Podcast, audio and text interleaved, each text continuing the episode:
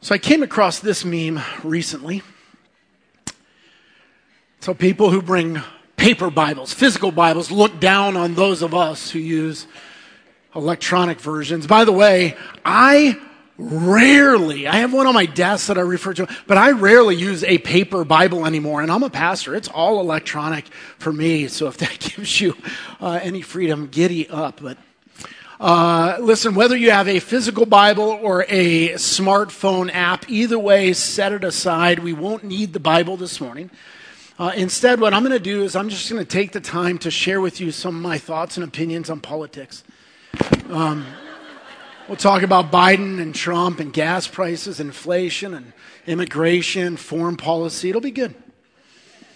I know I have your attention with that, but some of you, your hackles would go up on that, right? Because you would think, wait a minute, that's not what this time is for. This is a time where we want to hear from God, from His Word, not the opinions of Rick.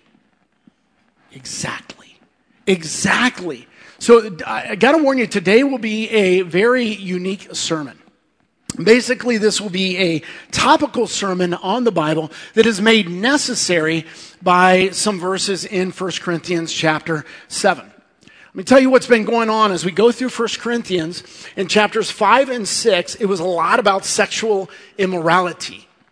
And as we rolled over, uh, Pastor Jared led us there last Sunday. We rolled over into chapter 7. The first five verses were about sex being a good reason to get married and the value of sexual intimacy in marriage. And some, for some of you, those became your memory verses, right?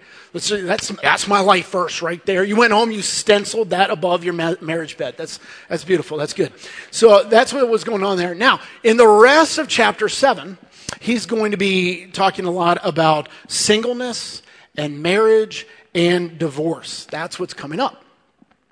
But as we wade through the rest of chapter 7, there are going to be some things that are in there that are going to make us wonder about the very nature of the scriptures themselves. Like, why do we look at these ancient books every Sunday? Why do we care about the opinions of some old men? Like, why do we care about that? I'll show you what I mean. Look, look, at some of these. So here's 1 Corinthians chapter 7 verse 6. I won't read all this. I highlighted in red there some relevant portions. Paul says, now as a concession, not a command. I say this. Wait, time out. I thought this was the command of God, like word of God. What do you mean it's not a command? Okay, well, skip down to verse 10 through 13 there. To the married I give this charge, not I, but the Lord is it from Paul or the Lord? Like that, that's a little confusing. And then you look down, I, I highlighted and read another. He says, To the rest I say, I, not the Lord. Okay, wait a minute. So this is specifically not from, I thought it was the Word of God. Uh, and then you jump down to verses 25 through 28. He says, I have no command from the Lord, but I give my judgment. Wait, what? So today we are not going to be getting into all these issues yet about uh, singleness and marriage and marrying under believers and divorce and all that. That's the following weeks. But before spending our time studying this stuff, we got to say why. Why do we care about Paul's opinion? Seems like these verses are just his opinion. So, like, if I had started this morning saying, hey, instead of the Word of God, I'm just going to share my opinion, some of you would say, hey, slip out of the row. If we get out of here quick, we can get to another church on time. There'll be no donuts, but less traffic, and hopefully some Bible, right? And so I get that. I get that. So, is this stuff simply Paul's opinion, or is it the Word of God? Like when you look at those red portions I just put together there for the uniqueness of this sermon is this that though we are studying our way through 1 Corinthians, we're going to hit pause on that. We're going to basically zoom out and spend some time looking at the very nature of the Bible itself. Because if I don't tie this off, it'll be really a hindrance to the coming weeks when we hit these red portions, okay? So that's what we're going to be doing. Basically, I'm going to be giving you an orthodox theology about the Bible. How many of you just yawned? Okay, repent. Repent of that, okay? But, but buckle in. Listen, I am taking you to seminary class this morning. That's why This is my ridiculous attempt to dress like a seminary professor, okay? Uh, but there it is. Uh, and, and so some of you are like, yeah, look, last week, Pastor Jared got to talk about sex. I get bibliology, right? This is just not fair, but there it is. There it is. So this, this morning is going to feel a little bit different. There's no doubt about it. I have a ton of slides. No apology there. I'm a seminary prof, prof right? Okay. So, uh, but here's the thing. Here's the thing. Listen. Every Sunday morning, we spend over half our time in these worship services digging into the Bible, and you ought to know why. As a disciple of Jesus Christ, you ought to have a firm grasp on why we dig into the Bible, why we care about it. So I'm going to give you six quick, quick points on this. Number one is this we start with Jesus. Always start with Jesus, okay? Start with Jesus, and I'm going to give you some apologetics about who Jesus is. I'm going to admit up front it's a gloss. Uh, and you're going to need to do more looking into it on your own if interested. But uh, I, I want to begin with the trilemma. Maybe you've heard about this, sometimes called Lord Liar Lunatic. I've given you some fantastic, a fantastic quote from C.S. Lewis on that in the past. This morning, what I'm going to do is walk you through this flow chart right there. So, Jesus made some wild, wild claims to be the Son of God, basically to be God Himself, to be eternal, like wild claims. Now, with those claims of Christ, you got to do something. Like, you got two alternatives. Either those claims were false or they were true.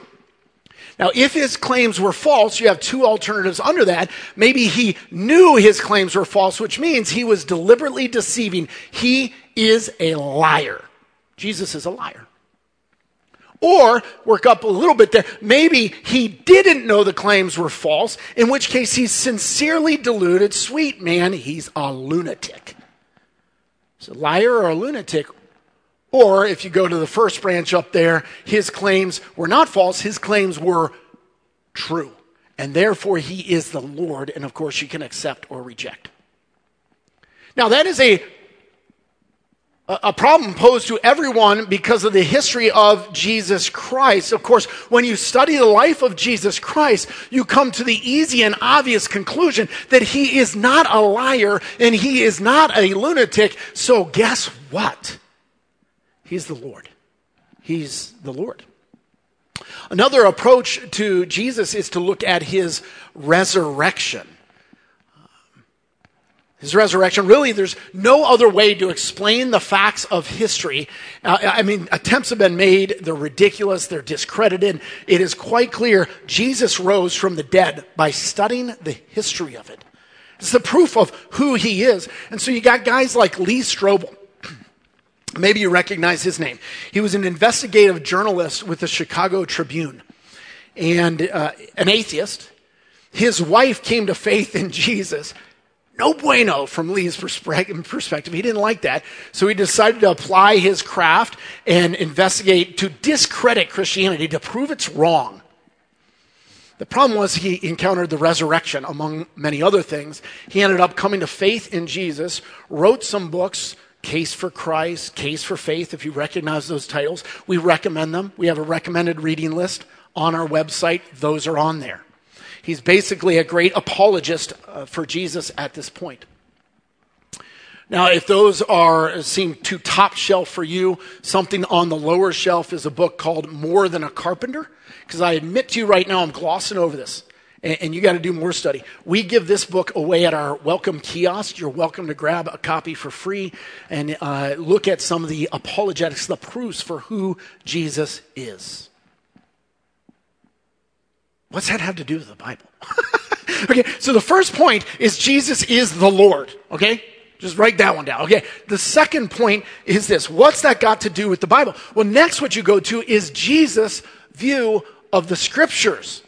How did, he quoted from them extensively. He referred to the scriptures as the word of God, that it was from God. He viewed the scriptures as authoritative and binding, as historically accurate, completely true, unbreakable, eternal.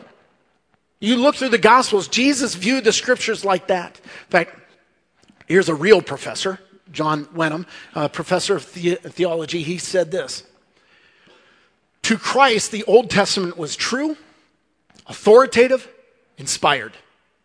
To him, the God of the Old Testament was the living God.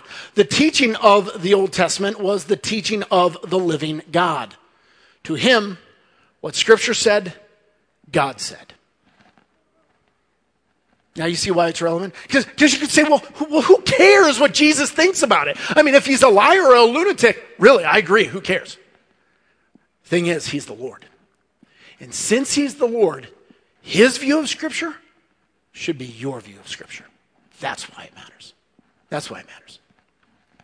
All right, so Jesus is the Lord, high view of the Scriptures. But, point three, uh, that's just the Old Testament. You understand, when Jesus referred to the scriptures, there, there's no New Testament. It's just the Jewish scriptures, which we call the Old Testament. So does the New Testament get lumped into his view of the scriptures? Well, Paul knew that he was writing scripture. Look at this 1 Corinthians, that's our letter. When we get to verse 14, we'll find this in verse 37 and 38. Paul said, If anyone thinks he is a prophet or spiritual, he should acknowledge that the things I am writing to you are a command of the Lord. If anyone does not recognize this, he is not recognized. See that? Paul knew he was writing scripture. well, that's convenient for Paul, isn't it? But his, so his contemporaries, so we'll jump over to First Peter, right? You're like, there's a lot of slides. I told you that, right? 1 Peter chapter 3. So here's the apostle Peter writing about the apostle Paul. Look what he says. And count the patience of our Lord as salvation, just as our beloved brother Paul also wrote to you according to the wisdom given him, as he does in all his letters when he speaks in them of these matters. There are some things in them that are hard to understand. How comforting is that? The apostle Peter found Paul's letters hard to understand. I'm like, okay, I'm in good company, right?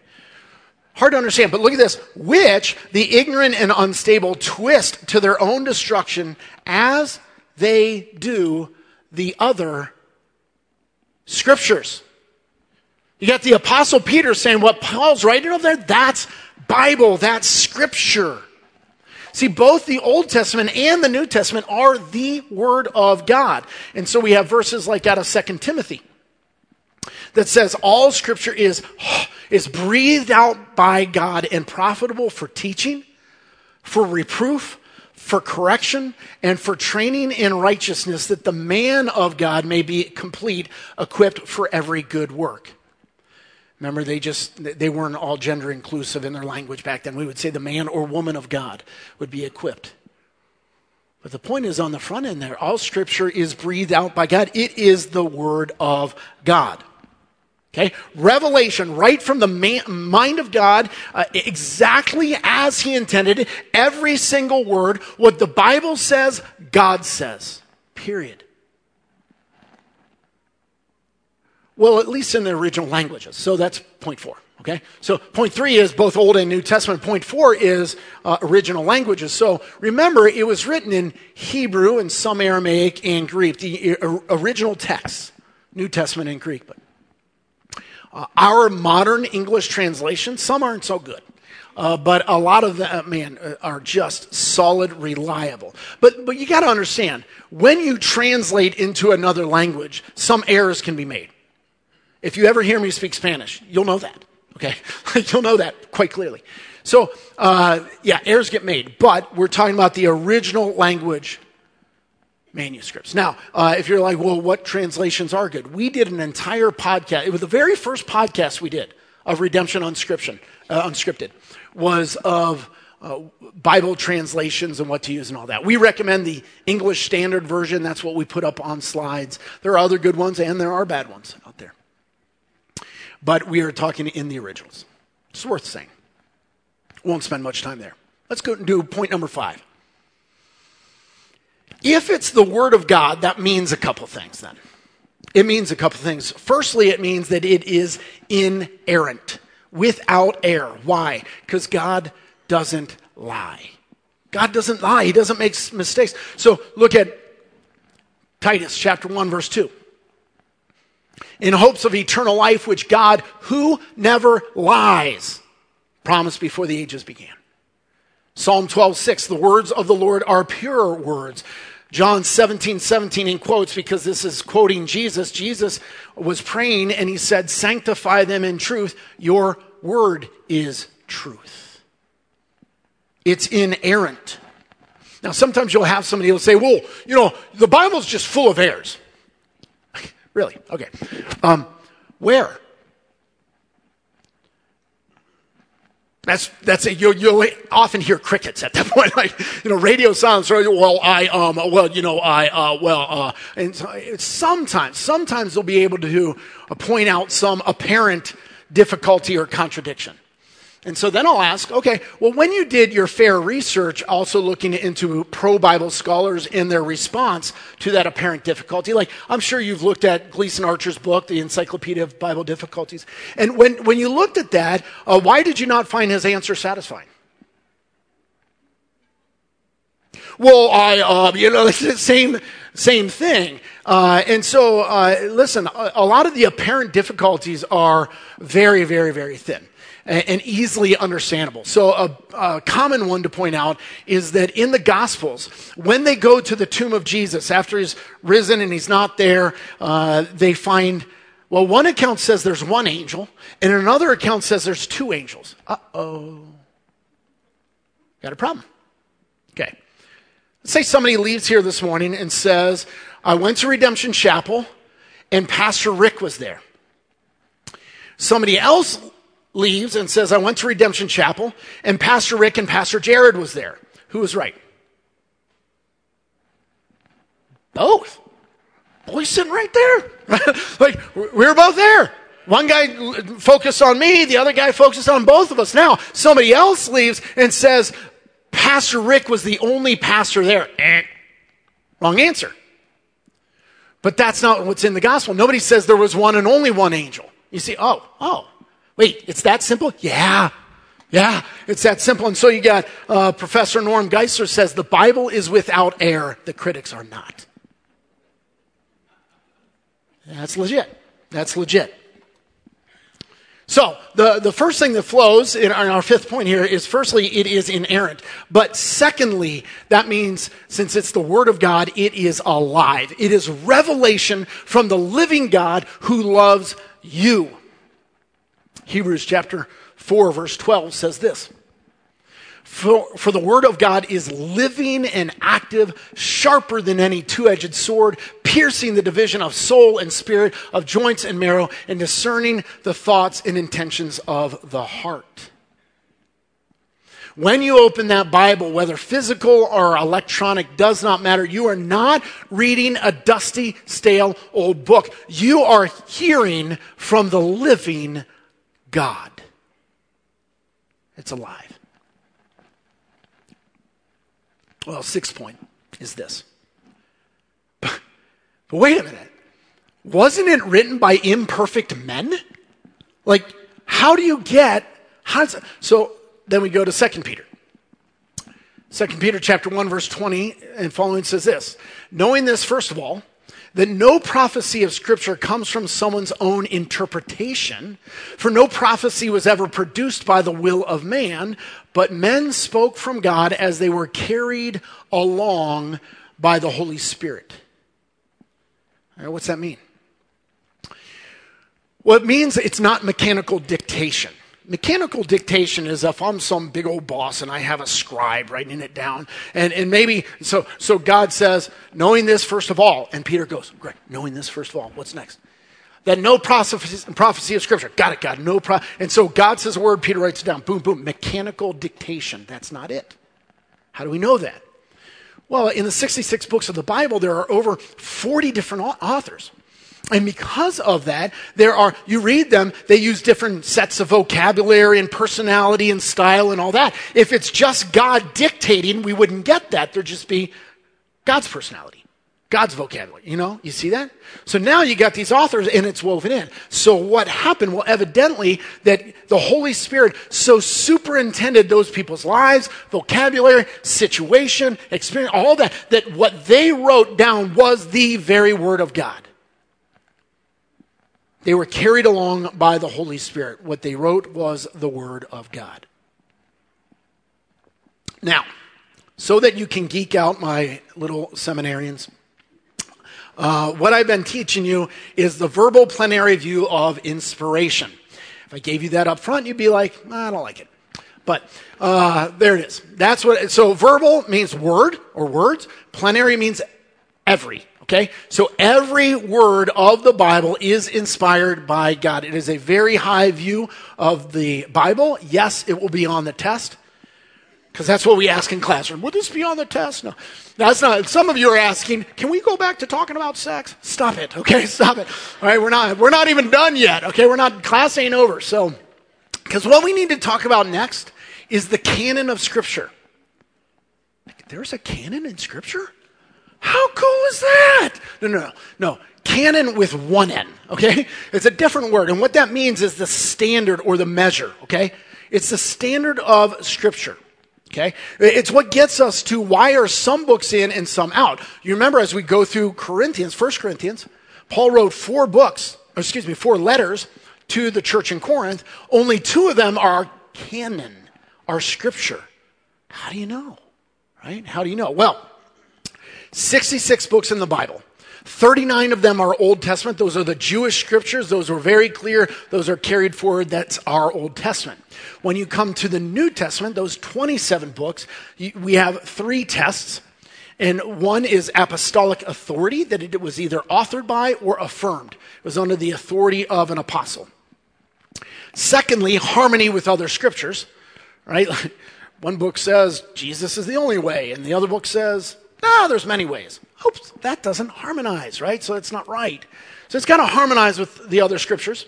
And then, uh, thirdly, it was recognized by the church. That doesn't mean the church made them scripture. It means that God made them scripture, and the church clearly recognized them as the quality that they are.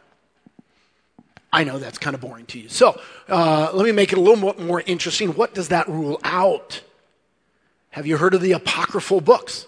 A lot of people in this area from a Catholic background. You know, wait a minute. The Catholics, they have more books in their Bible, don't, don't they? More than we do?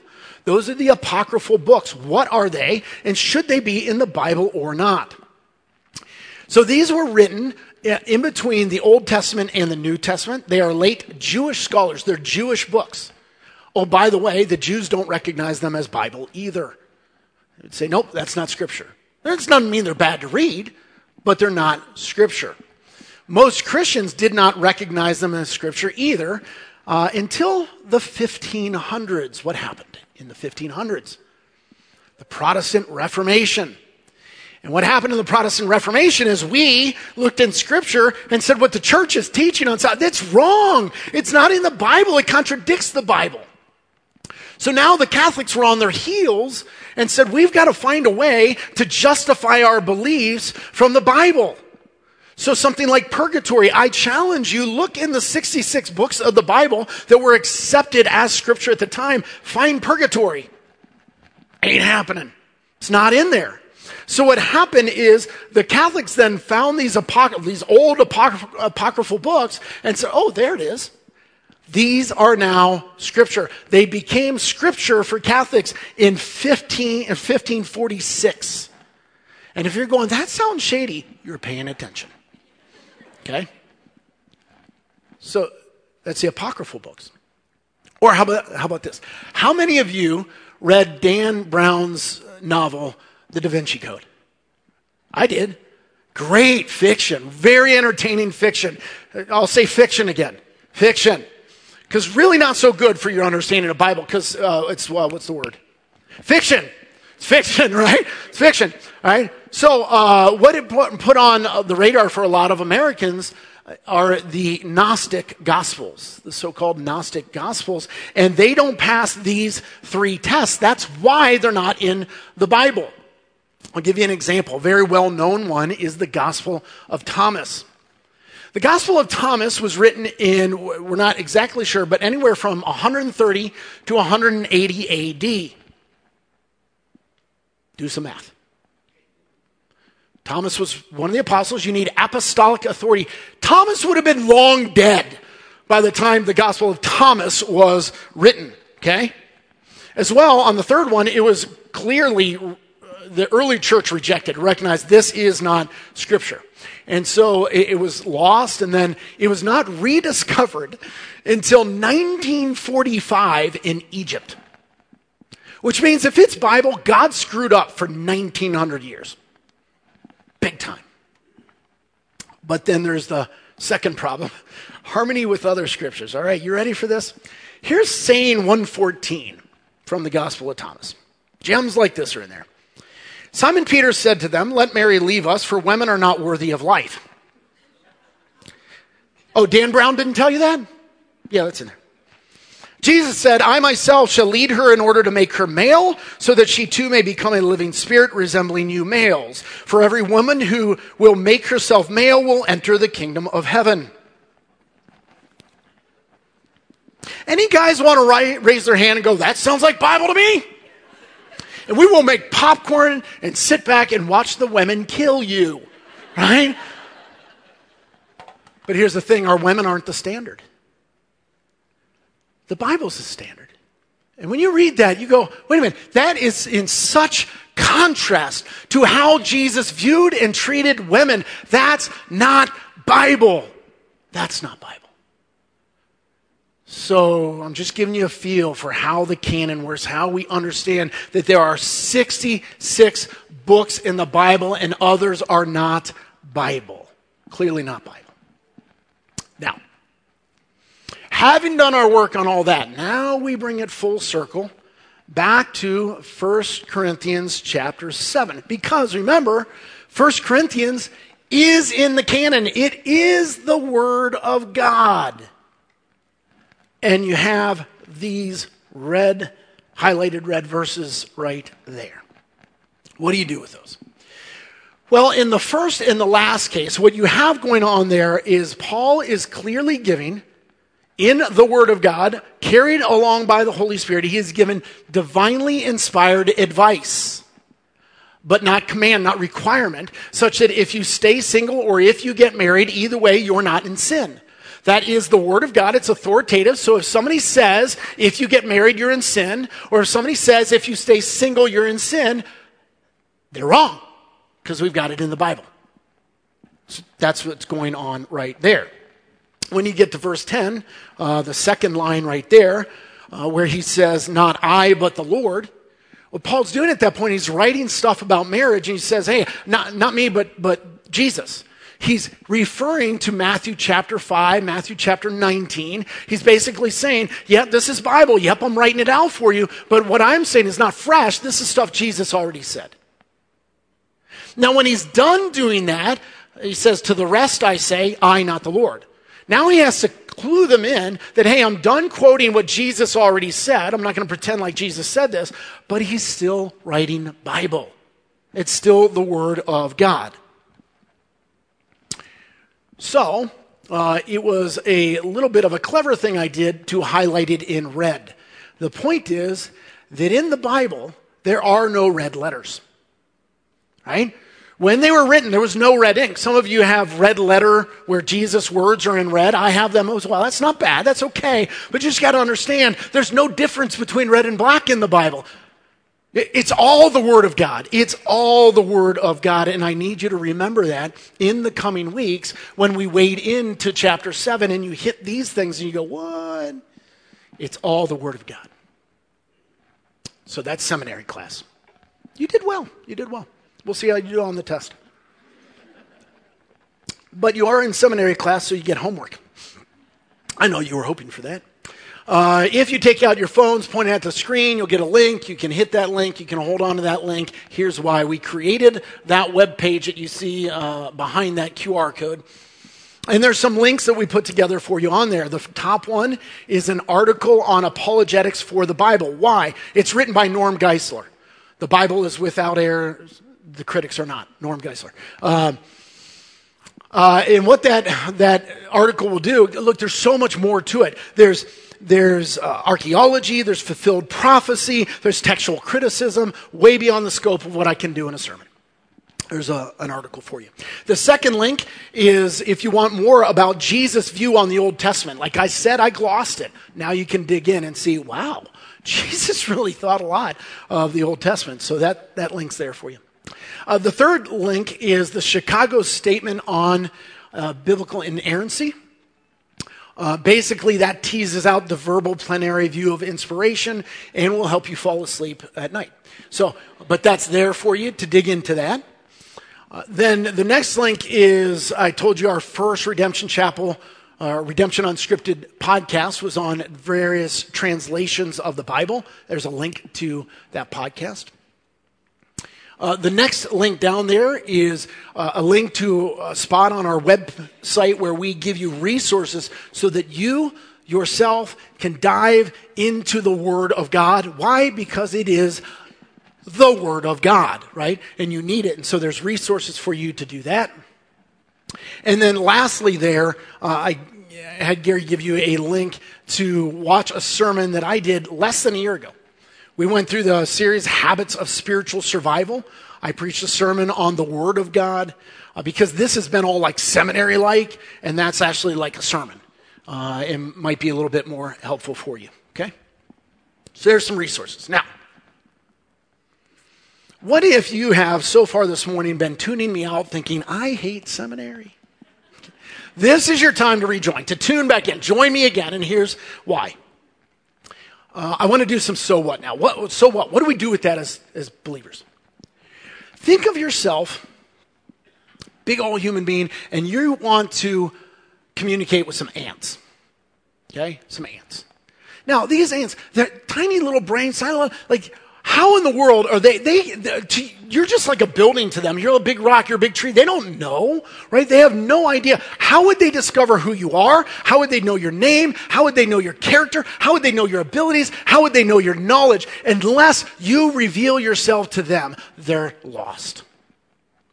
And by the way, the gap between you and an ant is infinitesimally small when compared to the gap between you and the infinite God.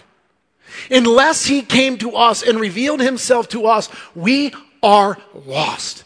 We've got nothing. Nothing. Nothing. And so he did. He came to us, revealed himself to us, had things written down for us, and it is precious, it is invaluable, it is delightful, like honey.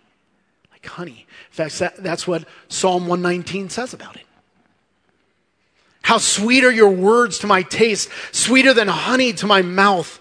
Through your precepts I get understanding, therefore I hate every false way. Your word is a lamp to my feet and a light to my path.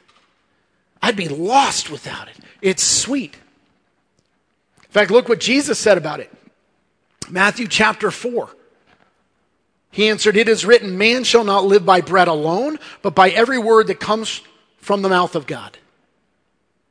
You see, Jesus put that in quotes because he was quoting from Deuteronomy. That's an area where he's talking about the manna. If you know that story where there was like daily bread from heaven that disappeared every day. You had to renew it every day, every day, every day. He's saying it's daily bread. Does yesterday's meal satisfy today? No. Some of you are hungry right now. And you just ate a couple hours ago, right? And so we need it. We need to be in the Word on our own daily. And that's why we have those resources on the website. That's what you do Monday through Saturday. Now the question is why do we pour into these books every Sunday during these times? And the answer is because I'm commanded to. Paul wrote to Timothy, a young pastor, and here's what he had to say to him in 2 Timothy chapter 4. I charge you in the presence of God and of Christ Jesus, who is to judge the living and the dead, and by his appearing and his kingdom. Does Paul sound serious? Deadly serious right now. And here's what he says Preach the word. You know, underline that. Preach the word. Be ready in season and out of season, reprove, rebuke, and exhort with complete patience and teaching, for the time is coming when people will not endure sound teaching, but having itching ears, they will accumulate for themselves teachers to suit their own passions and will turn away from listening to the truth and wander off into myths. And sadly, that can describe some celebrity pastors tickling people's ears. Preach the word. Preach the word. That's why we do it on Sunday mornings. Now, one last so what that I will give to you. Since it's the word of God, we do not correct it, it corrects us. We should approach the Word of God with humility, with submission. We're going before our God. We're saying, God, teach me, please. Help me learn right now. Now remember the context of these verses in 1 Corinthians chapter 7 is all about marriage and divorce and sexual immorality, and that is where we get defensive, isn't it? So defensive. And God says this stuff and we don't like it and we need to correct him. We need to set God straight. You think what's going on in our society, listen, do murders happen and rapes and theft? Yes, those things happen. But where is it that most Americans are screwing up? Marriage, divorce, sexual immorality. And we get so tender in that area, we get so defensive. And so what we say is, I'll go to church, I'll dabble in Christian religion, but don't let God dare to tell me that my divorce was wrong. Don't let him dare tell me how I should conduct myself sexually. Who the heck does he think he is? And in that case, we are not under the word, we are over the word. It does not correct us, we correct it. Hashtag dumpster fire. Dumpster fire. And that's what was going on in Corinth. So, while this has been a unique sermon, I grant you, about a theology of the Bible, it is really basic Christianity. Here's the questions Is there a God? Is there a God? Is he Lord over me? And will I humbly submit to his word and learn from him, or will I dare to correct his word? It's basic stuff. And my hope for you as your pastor is that you will be able to say, along with John Wesley, this is, I'll leave you with this. This is my favorite quote about the Bible. I want to know one thing the way to heaven, how to land safe on that happy shore. God Himself has condescended to teach the way. For this very end, He came from heaven. He hath written it down in a book.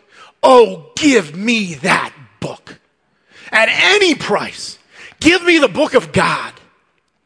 I have it. Here is knowledge enough for me. Let me be a man of one book. And my prayer for you is that you will be a man or a woman of one book. Let me pray for you.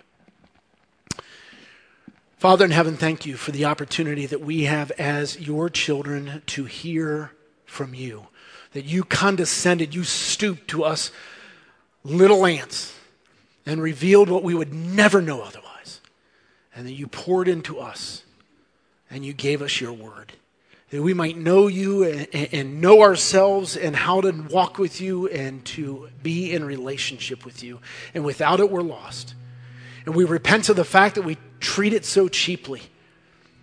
And may we just be men and women of one book. And we pray for that in Christ's name. Amen.